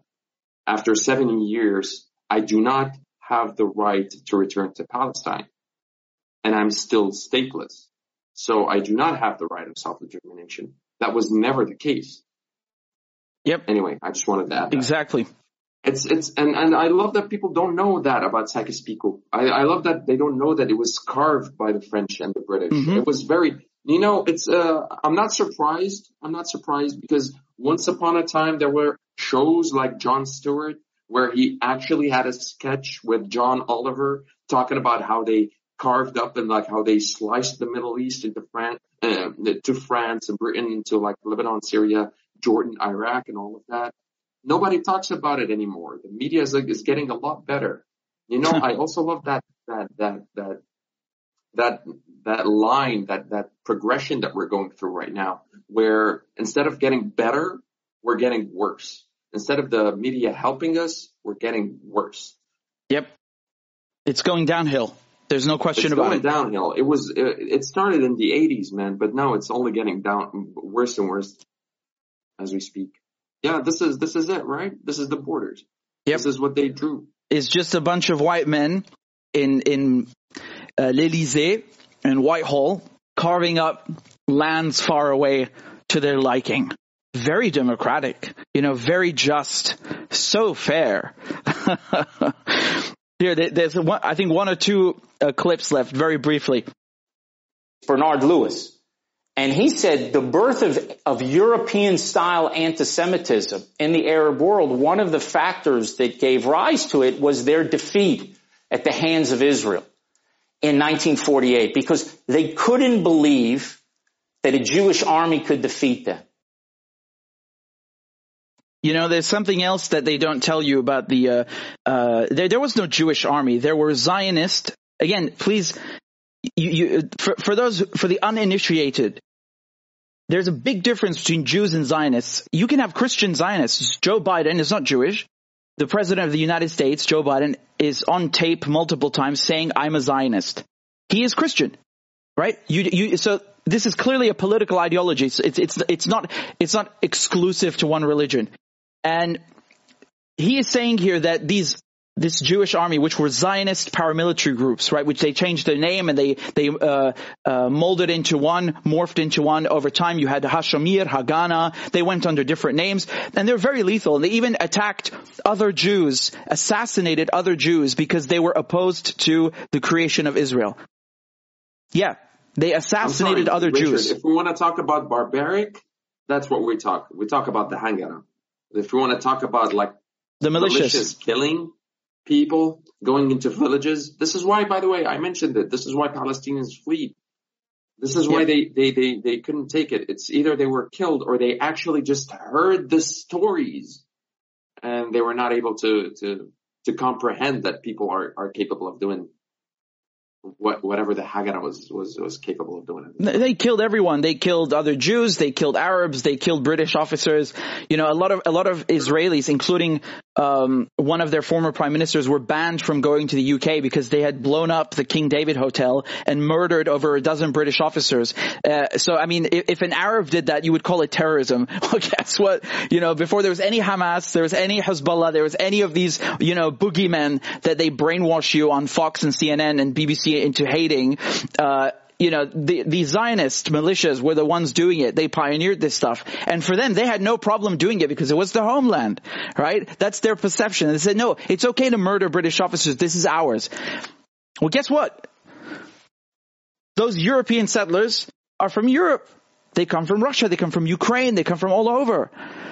So they're allowed to commit terrorism and take the country by force because they believe it's theirs according to some book from, you know, thousands of years ago. But the Palestinians, dare they open their mouths, let alone pick up a rifle? Yeah. Uh, I would like to touch, uh, on something that you just mentioned for people to, to be, uh, a little bit more aware about how, how the West views the East, or let's say the Middle East in this case. Uh, there is a brilliant author and professor named Edward Said. I don't know if you are familiar with him, if you know him, Richard. He's a Palestinian uh, professor. Uh, he studied in Harvard and he talks about Orient- Orientalism mm-hmm. in a matter that describes what is defined as a terrorist and why the West always view us as the terrorists. And Uh, he gives a quick example of the 1995 Oklahoma uh, accident that happened in the U.S. and yeah. how everybody at the time thought that he was Arab or, or, had to do some, or like someone from the Middle East ended up doing it. Unfortunately, they were all disappointed when they figured out that it was someone local who ended up doing this horrible, horrible thing. Uh, but it comes, it comes as a shock for most people to understand that Arabs are not terrorists. It's just an idea that you've been fed over the years, brainwashed on Fox, uh, CNB, uh, and ABC, BBC, uh, all of them. and, yeah, MSNBC, exactly, all of them. So you end up thinking, oh, oh my God. Said like a funny anecdote. I was watching Stranger Things the other day. I don't know if you're familiar with the TV show. I haven't watched it, but and I know like, it. Yeah, I, I, they're switching the channels in the 80s, man. It's like the, the show is set in 82 or 83, something like that. And you can hear Reagan saying some shit about Syria and Lebanon. Wow. So, of course, you can see how long it goes back to. You can see that people, even in the 80s and 90s, are just hearing this in the background about Syria, Lebanon, Middle East, Palestine, Israel and thinking that we're all just terrorists, violent, and our only objective is to destroy something. Not to simply be equal, live, love. I don't know. We love life, man. That's that's the whole the, point. The concept that you think that we're not capable of. Also, that's also one thing that that the, that the ambassador said that, oh, Israel is the only one that has democracy. Well, I'm with you. If you're going to consider all the Arab systems are authoritarian, okay, I'm able to like have a dialogue about that. But let's be honest here. We didn't have the time to mature to have because nobody left us on our own. We were not able to to do whatever we wanted to self uh, sorry, self determine our our our future to start this without any colonizers, without right. Israel, without the inter, uh, without uh, the UK intervening, without the US at the time, uh, Britain. Now the US, nobody's leaving you alone. The, the French, the Ottomans, are you, are you, over and over. You know, hundreds of years of colonialism. It's still happening right now. It hasn't stopped. Exactly. So how do you how do you expect governments in the Arab world to be advanced and democratic and whatever you think you have in the West if you're not letting them do it themselves? Why do you want to spread democracy? Do you really think that works? Did that work in Iraq? No, it didn't. Did that work in Libya? Okay, are we gonna, how many examples do we need? Okay, can't you just leave someone and maybe he'll figure out on its own, on his own and he'll figure out what's best for him? No. That's not the option because clearly that's not their goal. That's, that's not, they don't want to help. They don't want to offer someone help. They don't want to actually do something beneficial for the people, for the, uh, for the indigenous people, whether it's Syrians, the Palestinians, it doesn't matter. They carved it up in 1916. They want to, they want to take advantage of the entire system. They don't, that's it, man. They don't care. They don't care about anybody. Yeah, and even even in Europe, I mean, they've ju- you know Europe just got done butchering itself to death. World War One, World War Two, the Holocaust, the Cold War, and now you know what you have in Ukraine, of course, with, with uh, uh NATO, Russia, it, it's still ongoing. You know, uh, and and the the worst part is that, that the the Europeans they don't even have a common language. They don't have a common religion. They don't have a common history. Every con- each country is completely different from the other. Um, you know, for example, just compare Britain to France, you know, or, or, or France to Spain. They, they're very, very, very unique. Uh, the Arab world is a giant landmass, same religion. I mean, of course, you and I were Christian. We have minorities, but they're safe. They're fine. Same language, same culture, same history, everything, all of it. It's the perfect equation and and you know they they they don't leave these countries alone to mature on themselves right they they yeah. want the the resources it's all about the resources because basically if you let them be richard if you let them be they'll focus on what's similar and they would have unity uh, however they wanted to divide them and see what happens when they focus on the differences when you add noise to the channels of communication, they're going to end up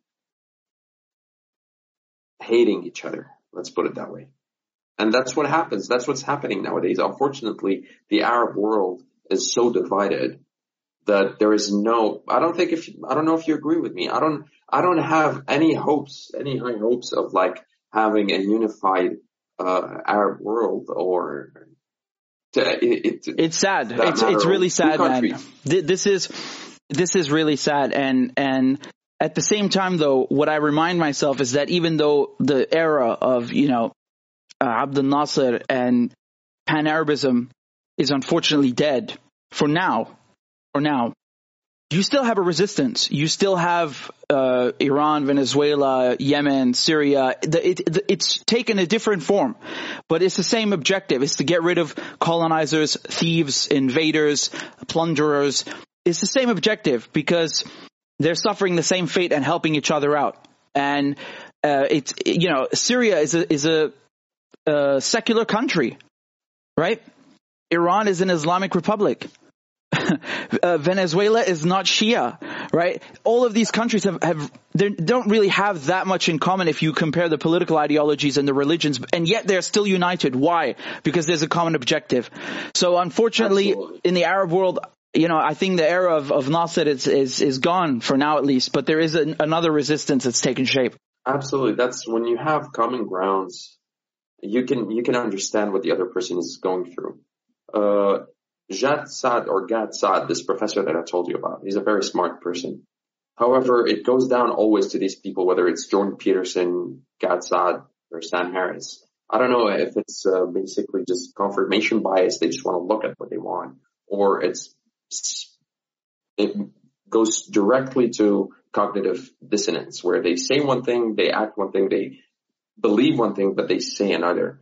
And he was talking about how uh, people from the LGBTQ community are standing with Palestinians, and he was criticizing that. And now, and now I'm talking, of course, about uh, about Gad Saad, the professor at Concordia University in, in Montreal.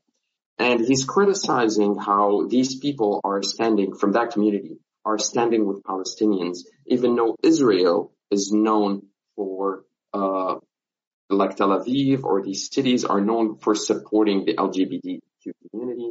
And in these cities, you're, you're free to be whatever you want. And it's one of the like, uh, well-known cities of accepting, uh, gay people, lesbians, no matter who they are. And I'm surprised by this. By the way, he studied, if I'm not mistaken, evolutionary psychology.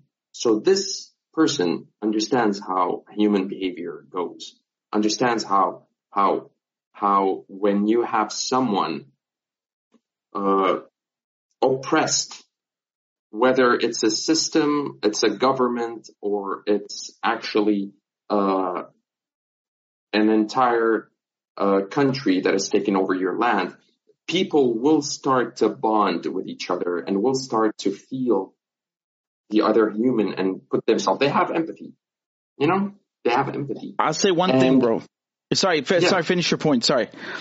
Yeah, and he was surprised again that this community was standing with Palestinians, totally ignoring the fact that this community understand what it feels and what it means to be oppressed. Right to not have a voice. That's why they're standing with Palestinians. Yeah. Yeah, that makes sense. Not, not that I care that Tel Aviv is offering me to go party, but no, I'm actually caring. And he started butchering and talking shit about that community. Why? And I was very surprised that nobody actually said anything about it.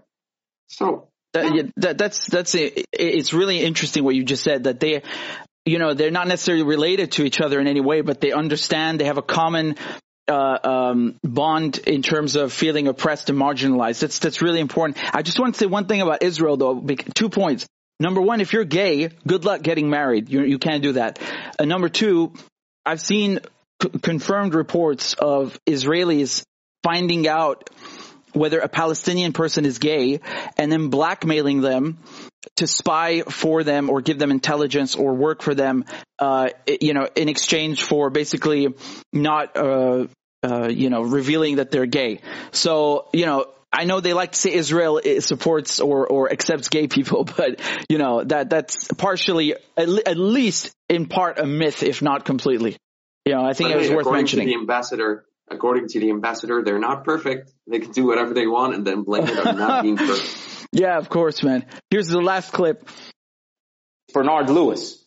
And he said the birth of, of European style anti-Semitism. I think we already watched this. Hold on. I'll play, play through it. Speak where they're trying to negotiate a nuclear deal with these. Right. So this is about the Iran nuclear deal. Their defeat at the hands of Israel in 1948 because they couldn't believe that a Jewish army could defeat them. Here's the next one. And that's what's happening as we speak, where they're trying to negotiate a nuclear deal with these ayatollahs in Iran that are trying to export this revolution around the world. I mean, it's insanity to do something like this. On that medieval side, the point, the Shia point is certainly Iran and all their proxies to the region. The Shia militias in Iraq, the, the Shia uh, terror proxy in uh, Lebanon, which is Hezbollah, their proxy in Yemen, which is the Houthis, they're controlling through their proxies and terrorism a huge swath of these medievalists. Again, what I what I say here is Venezuela Shia. Is it even a Muslim country to begin with? No, absolutely not. And does Iran support it nevertheless? Yes. Yes, they do. Syria is a secular country. And then they'll say, yes, but Assad is, is, is, uh, uh, Alawi, and therefore he's Shia. Yeah, guess what? His wife was born Sunni, right? You have Christian minorities, uh, Jewish minorities, whatever minority you want to, uh, Armenian, Kurdish, you'll find it in Syria. It's still a secular country. Um, there's separation of church and state. Does Iran support it? Yes. Uh, you know, they try again to dumb this whole issue down to religion. It's not about religion. They do this because they don't want to confront the elephant in the room, which is that Israel is a settler colonial project. It's about going to someone else's country and taking their home and their land. And they don't want to talk about this. They want to make, oh, it's those, those guys with this like radical Islam religion thing. You. Yeah. They want to distract you. Just throw a bunch of shit in front of it. Like, hope they never figure out. And that's what's happening. That's what's happening. Exactly, man. The second thing that they did is they embraced Israel, the Trump administration, Jerusalem, the Golan Heights, all these issues that were made where many people said it was going to prevent peace from happening. It will be a big blow to peace. Well, it didn't create peace between Israelis and Palestinians, but that wasn't happening anyway for a century for the reasons we discussed.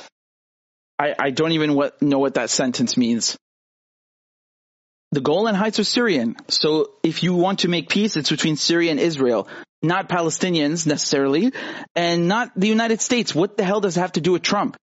I don't know what this means. It's it's basically like Donald Trump did us a solid and recognized a chunk of Syrian land that we stole to be Israel so that, you know, they now change the maps in the United States. They change them to reflect Syria's Golan Heights as Israel, right? Yeah, okay, he did you a solid, but that doesn't mean there's peace now. You're you're still bombing Syria every week. I don't even know what to make of this last clip. It's just such drivel. Oh, oh, if it did anything, it did the opposite. Do you imagine the outrage that happened? Can you imagine? Like I was there at the time. The I outrage it, that was going on in the streets in Syria. I lost it. Like it's it's it's as something as as simple as you did. You just grabbed a piece of paper and you wrote on it that this piece of land is yours Okay. And how about Syrians? Are we going to talk about Syrians? Are we going to include them in this deal? No. No? Of course no. not. So no, if by any, if it did anything, it made it worse, a oh, lot oh, yeah. worse. If you can ever, and I can see that coming in the future, peace can come, governments will come and go, and if they're playing on time, man, it is a possibility that they're going to have peace with the government of Syria one day. I don't know if that's going to happen. I don't know if it's possible, but I know for sure that the people are never going to truly accept having a colonizer and a settler right next door. They'll never accept it because again, it goes back to the idea of injustice, the idea of someone lost something Principles. and you don't want to live deep down whenever you want to go to sleep, man, whenever you put your head on the pillow, you never want to live in a world where injustice is, is taking over where you know someone is is actually deprived of something or like someone uh, uh, I don't know. It's it's hard. It's hard to put into words. I swear. It's just it feels wrong, and you cannot accept it. It's as simple as that. Yep. And that's why people are s- supporting the Palestinian cause. This this is why Arabs stood with Palestinians for the last 70 years, and it's not going to change. Doing something like that, as outrageous as what Trump did, is only going to make things worse. They yep. made it better, as you said. It's a solid for them, but not for us. Exactly. Exactly. You can't have a peace process when you don't include the other side. There were no Palestinians and no Syrians present at this thing. Yeah. What what kind of process is that? Who, who, you know, who are you kidding? Who are you kidding with this? It's it's literally. It's uh, exactly like what Jordan did right now. He's having a conversation with with, with the ambassador. Not. Yeah. He's yeah, a pragmatist. It, he, he he describes himself as someone who takes an idea and he he goes over it a thousand times before he speaks it out loud. Then why the fuck didn't you do that here? Oh yeah, yeah. Are no, you just going to accept anything that he says? Is that how how things are done right now? You're an academic.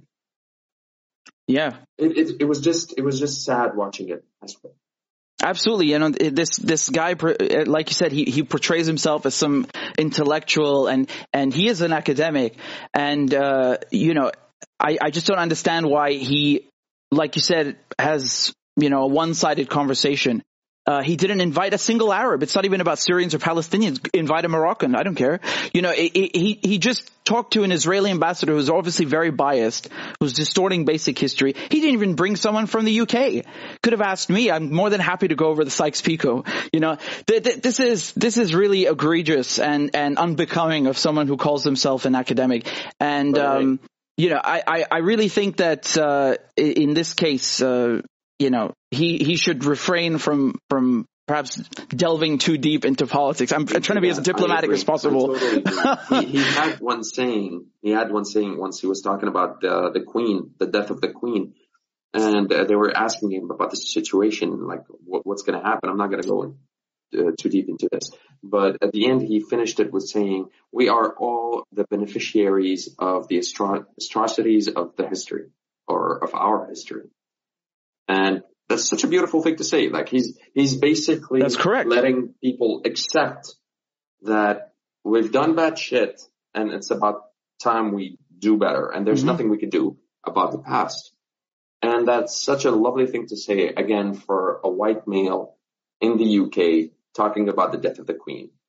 But in these scenarios, I personally am not the beneficiary. I did not benefit people in Africa are not benefiting. People in Iran, Yemen, Palestine, Libya, Iraq, Venezuela, fuck, the entirety of South America, uh, except for a couple of countries.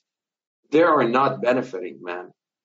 You can accept what you're doing or what you've done across multiple timelines, but you cannot simply state that the other side should accept it without any any reaction. Right, and I, I, what what really is incredible to me is that you have people like you just said, uh, uh, Jordan Peterson, you were quoting, or others who are, you know, uh, Canadians, Americans, British, whatever, who are accepting the, the colonial atrocities of the past, and yet they want to ignore the ones ongoing right now. It's very easy That's to say that. Point. Oh, I'm sorry for slavery. Yeah, okay, great. Um, what about what's happening in Palestine? That's also uh, directly related to British and French exactly. colonialism. You don't seem to care about that. That's something you can do something about right now. You can actually use your platform and educate people about colonial atrocities that are still impacting, uh, you know, the Middle East or, or wherever, pick any region you like, you'll find impact. In Africa, there's still to this day. They don't do it. It's so convenient, exactly. right? Exactly. That's my point. It's, it's, it's about like, that's my criticism of that quote. It's, the quote is beautiful and you can apply it, but you're, a part of you or a part of the population is just simply not going to understand that, oh, okay, I need to learn from the past in order to stop doing it in the present. Oh no, they're just ignoring the fact not looking at it, and that's it. Life goes on. People in the Middle East still struggle. People in Africa still struggle. You're not going to learn from your lessons, and you're going to stay the same. So no, that's it. Simply no. This is the video in case anyone wants to torture themselves. It's called Arabs versus Jews. Maybe not. And it's from Jordan Peterson. And already I, I love the title, like as if Arabs and Jews are two separate entities, as if we, we don't have Arab Christians like Ronnie and me. We don't have any Arab Jews like the Jewish quarter in Damascus. No, no, no. It's, it's, it's Arabs and Jews are something else. This yeah. is bewildering yeah. to me. It's so bewil- you can bewildering. Be Arab, you cannot be Arab. It's a pan ethnicity, man. You, you, as Richard, you can choose to be Arab or not. We can be black, brown, white. We can be Christian, Jews. We can be. I love sometimes, man. Sometimes I, I have this conversation with people, and most of them will go like, "Oh, guess what? Like Christ isn't white and he doesn't have green eyes." And I say, "Good job. Now you're step one in being a liberal." Now, now you understand that not all, uh, that Christ, if he comes from the Middle East, he's most probably going to have brown eyes, brown skin, and like dark hair. But at the same time, I just remove my glasses and I tell him, I'm from Nazareth. I'm from Palestine. I have green eyes. I was blonde when I was a kid and I'm fucking white. Like, you can be both. It's not you, they, we should stop putting people into small segments because it's 2022 and God knows what, what, what you have in your DNA. Okay. Like the you might be Arab, you might be Jewish, you might be, I don't know. The best thing it, in Syria is we have so many different like tan colors and hair colors. So you have gingers as well. It's beautiful. I don't know. exactly. We do have gingers. So what are you telling me? It's a pan ethnicity, man. You can be Arab or you can simply choose not to be because it's all about like sharing the geographical location, sharing the language, sharing religion, sharing all that culture, but yet it's different from one region to another. But, but the, the, the funny thing is, together and tell you Arab versus Jews. Yeah, exactly. And and even even the the I guess the more appropriate term would be Semite. Simply, they take that away. You know. Anyway. Roni, any any final thoughts that you want to share uh, with the audience? And uh, remember, everybody's watching. Please hit the like button; it helps the channel. Just go ahead, man. Any final thoughts? Anything on your mind that we didn't touch on? Uh, first of all, thank you, man. Thank you for having me again. Uh, it it's my really pleasure, nice, man. Like being, you know how much I enjoy this, but I'm trying to stay away. Like I don't know if you have if if some of the people who who uh, are there watching us were there at the time, I could see Claudia is here. Well, Claudia is always there. Is always there. Yeah. But, she, uh, I'm trying to stay away because, you know, again, it's, it's kind of, it's kind of hard watching these stuff. It's depressing. It's kind of hard always. I don't know how you do it. I don't know. I, I can, personally, I cannot take it. I'm always, I only intervene whenever it's about Palestine because it's something like, like strike. It's, it's very personal, but other than that, regarding this video or regarding everything about it, my final thoughts is that I would have loved if he had someone else to talk about this. I know that he, he doesn't know. That's why he had this conversation with the ambassador. I know that it's supposed to educate people. Unfortunately, it did not. Uh, again, it, it, it sort of, it felt like they had a megaphone with that channel because now millions of people are going to view that video and I felt like it was my responsibility and yours to talk course, about man. it and make people. I would love for anybody, from anybody from his audience, help him. I told you, like, if we, you can be able to like interview him or him interview you and like have a simple discussion for With 15, pleasure. 20 minutes, that would be amazing because you would be able to balance the field, you know? Balance and let people know the other side, like what the other, how the other side thinks and behaves and who we truly are. People don't know that. And I, and I feel that that separation in the channels because you have a growing number of viewers and audience.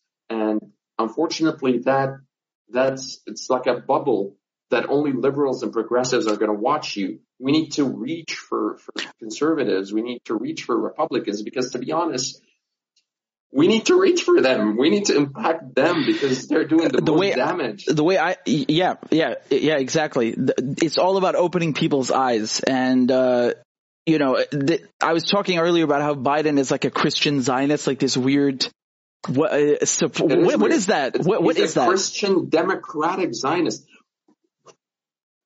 Ronnie, you and I are you and I are Christian, and we are from we are from the Levant. Have you ever heard anything about Zionism? Because I sure didn't. Un- unreal. It's unreal.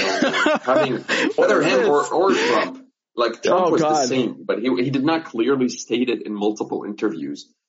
Biden doesn't care. I, I doubt he knows what Zionism is at this point. probably he forgot. But anyway, that's that's beside the point.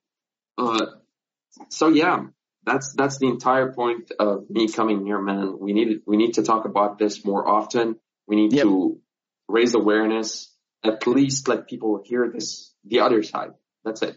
Have a have have the voice that we're supposed to have. Yeah, I really hope so. Again, everybody who's watching, everybody's listening, uh, help us achieve that. Share this video, open people's eyes about what is happening in the Middle East, you know, that this is not just about Israel being some victim. Uh, uh, this is not about, you know, demonizing uh, Palestinians and Arabs and painting them as terrorists. Get get rid of this. Open people's eyes. Show them what is going on. Show them how the United States is pumping billions of dollars into Israel. Uh, how the British and the French they they carved up the Middle East. Money. Your, it's your money. Annoying. It's your money. It's taxpayers' money. Exactly. They're sending it to kill Palestinians. I was when I learned that like the Canadian the Canadian government is actually like providing military weapons or like I don't know what what it was at the time to Saudi Arabia.